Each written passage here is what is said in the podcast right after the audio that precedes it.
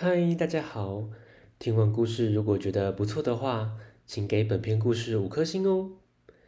往下滑，在资讯栏的地方有节目的留言连结，有想听的故事都可以留言告诉我们哦。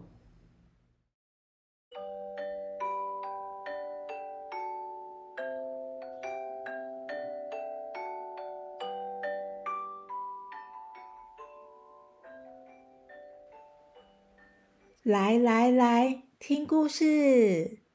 欢迎收听大肚鱼说故事。大肚鱼要分享的是猫和老鼠。故事开始喽！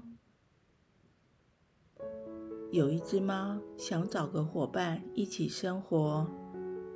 有一天，它在路上遇到了一只老鼠，就对它说。喵！你长得这么小，一定会被欺负的。不如我们住在一起，以后我会保护你的。老鼠想了想，便答应和猫住在一起。冬天快到了，猫对老鼠说：“我们要早点准备食物，否则冬天会挨饿的。”于是，他们买了一罐奶油。可是，奶油要放哪儿好呢？猫和老鼠考虑了很久，决定将奶油藏在教堂的祭坛下，因为没人敢到教堂偷东西。他们约定，冬天到了才能吃奶油。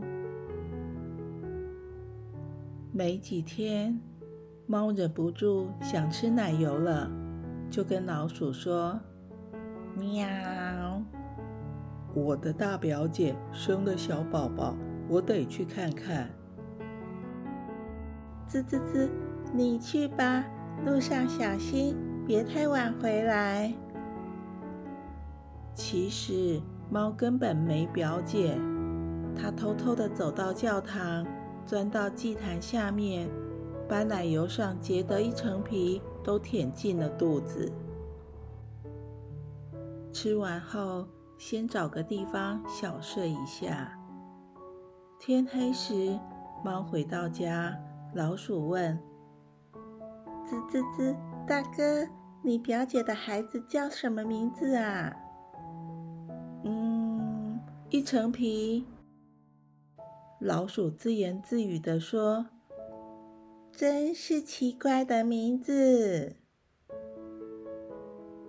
过了几天，猫又忍不住想吃奶油，就说：“喵，我二表姐又生孩子了，我得去看看。”然后绕了个圈子，跑到教堂里，将奶油吃掉了一半。回家后，老鼠又问：“滋滋滋。”猫大哥，今天给小猫取的什么名字啊？猫抓抓头说：“嗯，半罐儿。”老鼠满脸疑惑：“哈，这是什么名字啊？”过了几天，猫又想吃奶油了，就对老鼠说：“喵。”我三表姐也生小孩了，我去看看就回来。猫一溜烟的跑到教堂，将奶油吃个精光，接着挺着圆滚滚的肚子回家。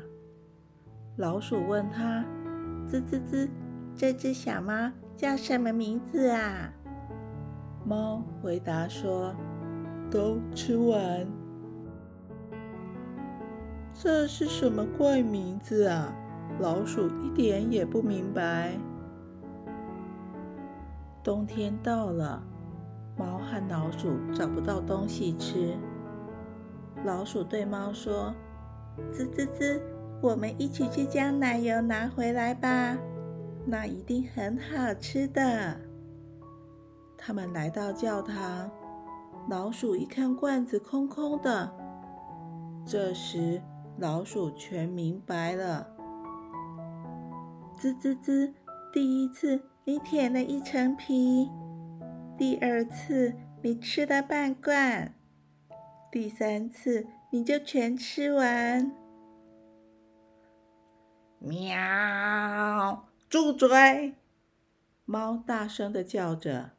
老鼠还没反应过来，猫就扑了过去，一口将老鼠吞进肚子里。故事结束了，下次见，拜拜。